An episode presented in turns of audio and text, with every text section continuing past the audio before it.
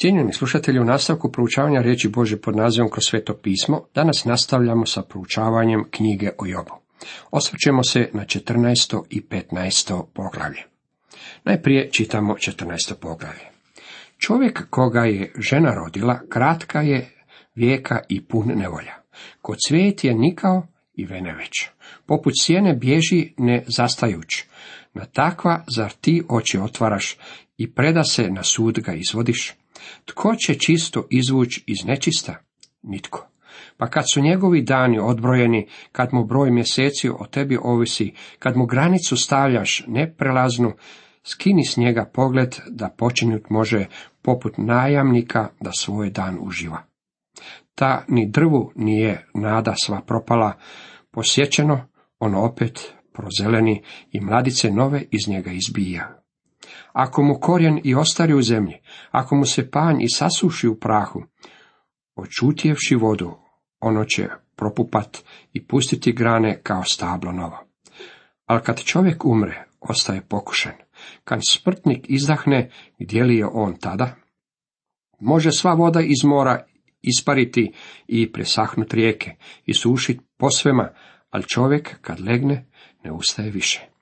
Dok nebesa bude, neće se podići, od sna se svojega probuditi neće. O, kad bi me htio skriti u šeol, u, zakloniti me dok srđba ti ne minja.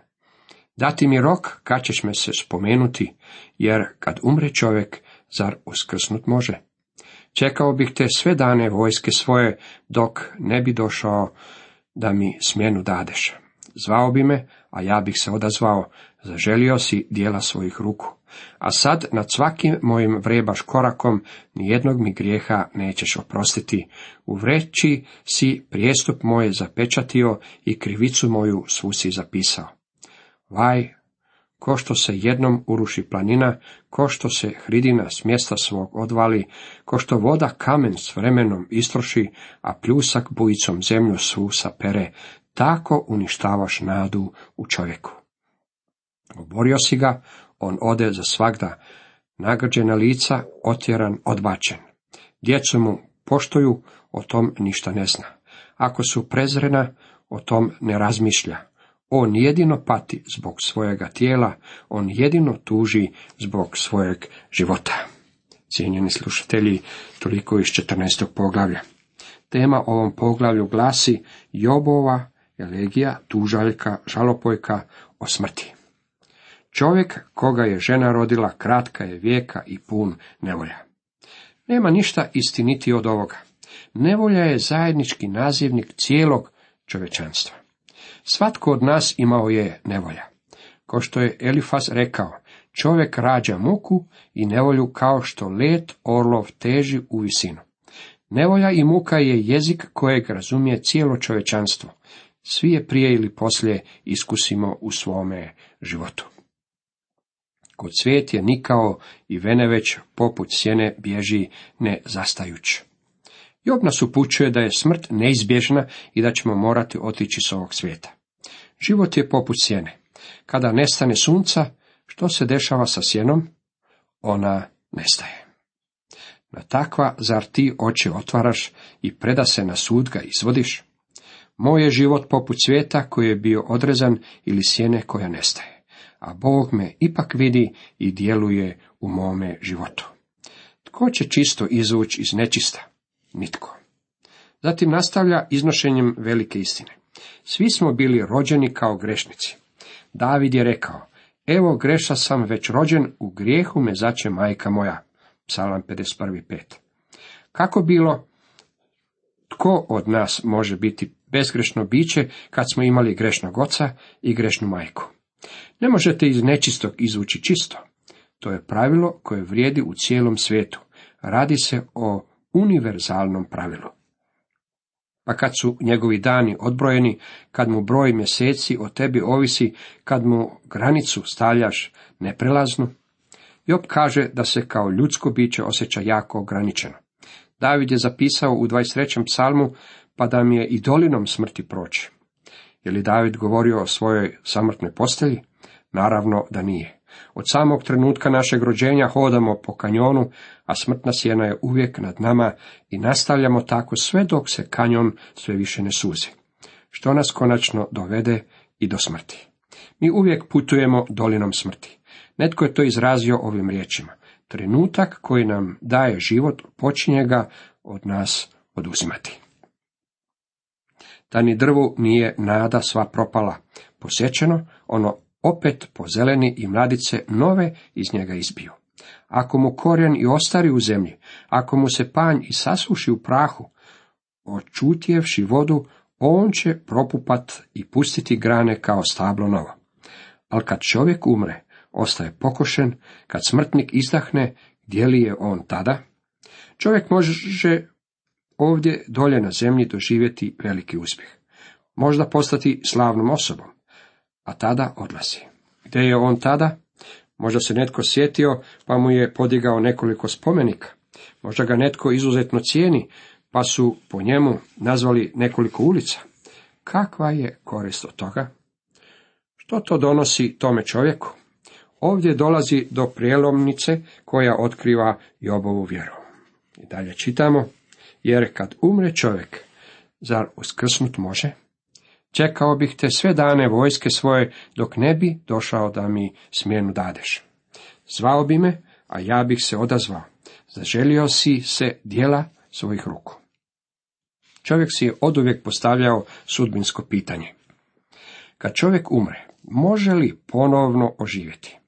Čak i u smrti Job zna da će ga Bog pozvati i da će se on odazvati tome pozivu. Drugim riječima, Bog ne završava sa nama nakon naše smrti. Smrt nije svršetak svega, kao što top mnogi ljudi danas naučavaju. Čućemo Joba kako malo kasnije kaže, ja znadem dobro, moj izbavitelj živi i posljednji će on nad zemljom ustati. A kad se probudim, sebi će me dići i svoje ću puti tad vidjeti Boga. Njega ja ću kao svojega gledati i očima mojim neće biti stranac, za njime srce mi čezne u grudima. Cijelo ovo poglavlje bilo je jedna velika žalopojka o smrti. Od srca vam preporučam da je u cijelosti pročitate i proučite. No u nastavku pogledajmo što nam kaže 15. poglavlje knjige o Jobu. Čitamo ovo poglavlje. Elifaz, temanac, progovori tadi reče. Zar šupljom naukom odgovara mudrac i vjetrom istočnim trbuh napuhuje? Zar on sebe brani riječima ispraznim, besjedama koje ničim ne koriste? Još više ti činiš, ništiš strah od Boga, pred njegovim licem pribranost ukidaš. Tvoje riječi krivicu tvoju odaju, poslužio si se jezikom lukavih, vlastita te usta osuđuju, ne ja, protiv tebe same ti usne svjedoče. Zar si prvi čovjek koji se rodio? Zar si na svijet prije bregova došao? Zar si tajne Bože ti prisluškivao i mudrost čitavu zase prisvojio? Što ti znadeš, a da mi ne znamo? Što ti razumiješ, a da to ne svačamo? Ima među nama i sjedih i starih kojima je više ljeta po tvom ocu. Zar su ti utjehe Bože premalene i blage riječi upućene tebi? Što te srce tvoje tako slijepo goni i što tako divlje prevrćeš očima kad proti Bogu jarost svoju okrećeš, a iz usta takve riječi ti izlaze? Što je čovjek da bi čist mogao biti? Zar je itko rođen od žene pravedan? Gle, ni u sveca se on ne pouzdava. Oku njegovu ni nebesa čista nisu. A kamoli to biće gadno i buntovno, čovjek što ko vodu pije opačinu. Mene sad poslušaj, poučite hoću, što god sam vidjeh i ispričat ti želim i ono što naučavah mudraci na tajeć što su primili od pređa kojima je zemlja ova bila dana, kamo tuđin nije nikada stupio. Zlikovac se muči cijelog svoga vijeka, nasilniku već su ljeta obrojena. Krik strave svakda mu u ušima ječi, dok miruje na njeg baca se razbojnik. Ne nada se da će izbjeći tminama i znade dobro da je maču namijenjen. Strvinaru da je kao plijen obećan. On znade da mu se dan propasti bliži. Nemir i tjeskoba na njeg navaljuju, ko kralj spreman na boj, na nj se obaraju. On je protiv Boga podizao ruku, usuđivao se prkosit svem silnom. Ohola je čela na njega srljao, iza štita debela dobro zaklonjen. Lice mu bjaše obloženo salom, a bokovi pretilinom otežali. Razrušene je zaposjeo gradove i kućišta nastanio napuštena. Srušit će se ono što za sebe sazda, cvasti mu neće, već rasuti se blago, sjena mu se neće po zemlji širiti. On se tame više izmaknuti neće, oprčit će oganj njegove mladice, u dahu plamenih usta nestaće ga. U taštinu svoju neka se ne uzda, jer će mu ispraznost biti svom nagradom. Prije vremena će svenut mu mladice, grane mu se nikad neće zazeleniti. Kao loza grošće svoj nezreo, poput masline pobacit će cvatove. Da, bezbožničko je jalovo koljeno i vatra prožire šator podmitljivca, koji zlom zanesu, rađaju nesreću i prijevaru nose u utrobi svojoj. Cijenjeni slušatelji, toliko iz 15. poglavlja. Tema ovom poglavlju glasi druga Elifazova besjeda. Ovi muževi su izveli svoje umove na bojno polje i okrenuli su se jedni protiv drugih. Umjesto da vidimo jedne mišiće protiv drugih, kao što je to danas u suvremenim atletskim natjecanjima, ovi su ljudi više uživali u intelektualnim natjecanjima. Završili smo jednu rundu razgovora, sva tri Jobova prijatelja rekli su što su imali i Job je odgovorio svakome od njih. Sada započinjemo s proučavanjem druge runde besedi. Ovaj krug razgovora mogli bismo nazvati drugim poluvremenom kad bismo se željeli izraziti nogometnim žargonom. Sjetimo se da je Elifaz spiritualist. Imao je san i viđenje. On misli da je imao izuzetno iskustvo, pa da bi ga zbog toga svakako trebalo saslušati.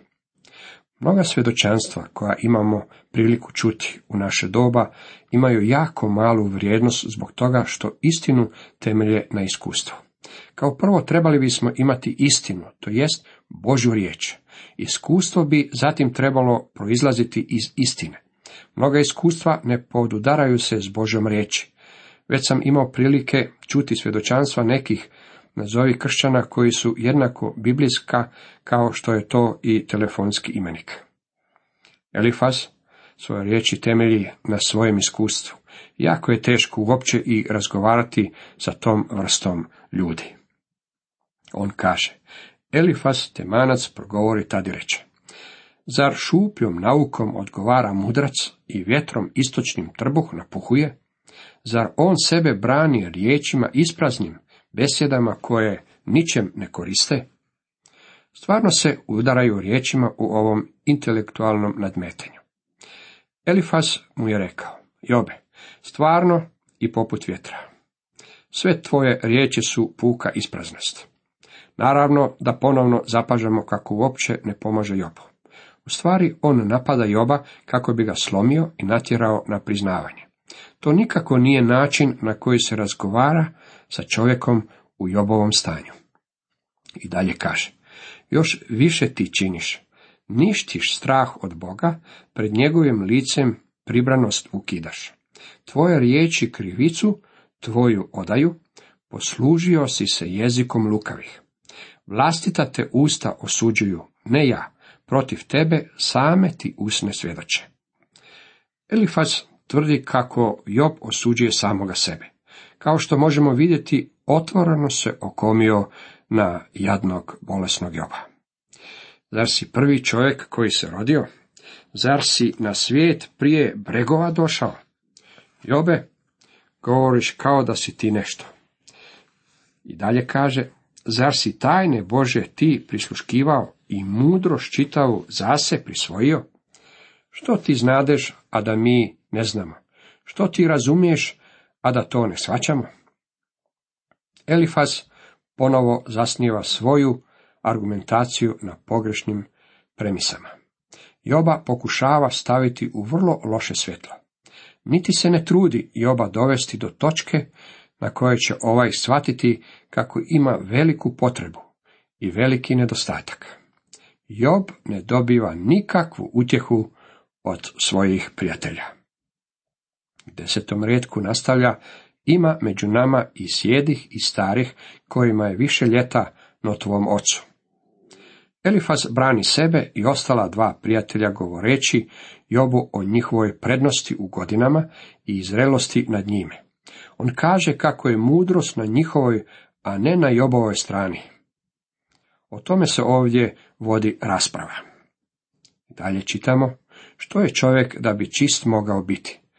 Zar je itko rođen od žene pravedan? Istina je da su svi ljudi grešnici. Međutim, Elifaz i njegovi prijatelji izriču ovu tvrdnju imajući u glavi premisu kako je Job počinio neki strašni grijeh i kako bi ga morao iznijeti na otvoreno i priznati. I dalje kaže, gle, ni u sveci se on ne pouzdava, oku njegovi ni nebesa čista nisu. Ono što kaže o nebu je također istina. Kada je gospodin Isus Krist umro, nije umro samo da bi otkupio čovječanstvo, već u njegovom planu otkupljenja postoji mjesto i za novo nebo i novu zemlju, koji će doći zbog toga što nas je on otkupio. Istinita je tvrdnja da njegovom oku ni nebesa nisu čista. A kamo li to biće gadno i buntovno, čovjek što ko vodu pije opačinu. I ovo je istinita tvrdnja.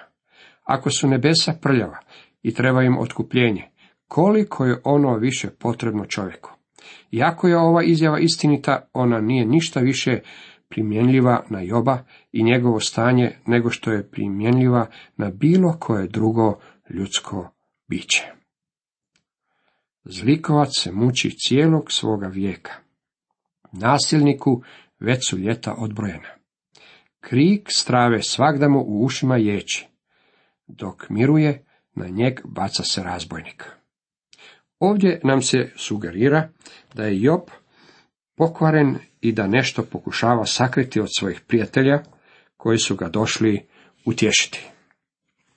Moramo priznati, međutim, da ovi ljudi nisu imali ništa od suvremene lažne psihologije koja tvrdi kako je u stvari sa čovjekom sve u redu, kako je čovjek učinio samo nekoliko manjih pogreški, a njegov grijeh je u stvari nastupio samo iz neznanja. Međutim, nikako se ne radi o nečemu što se ne bi moglo ozdraviti premazivanjem nekakve pomasti. Ovi su ljudi imali istinitu predstavu i istinitiju nego što je današnji čovjek ima, koji poučava sve ljude oko sebe kako je čovjek superiorno biće, jer je proizvod evolucije i kao takav nikako nije odgovoran nekakvom stvoritelju. Iako ovi ljudi nisu imali odgovor na Jobove probleme, mnoge od stvari koje su u svojim besedama izrekli su istinite. Elifas je, umjesto da bude tješitelj, postao raspravljač. Svoje besedi nije dodao ništa novo, već stalno vrti jednu te istu ploču. Od svoga prvog govora na ovamo nije nam izložio niti jednu novu informaciju. Cijenjeni slušatelji, toliko za danas.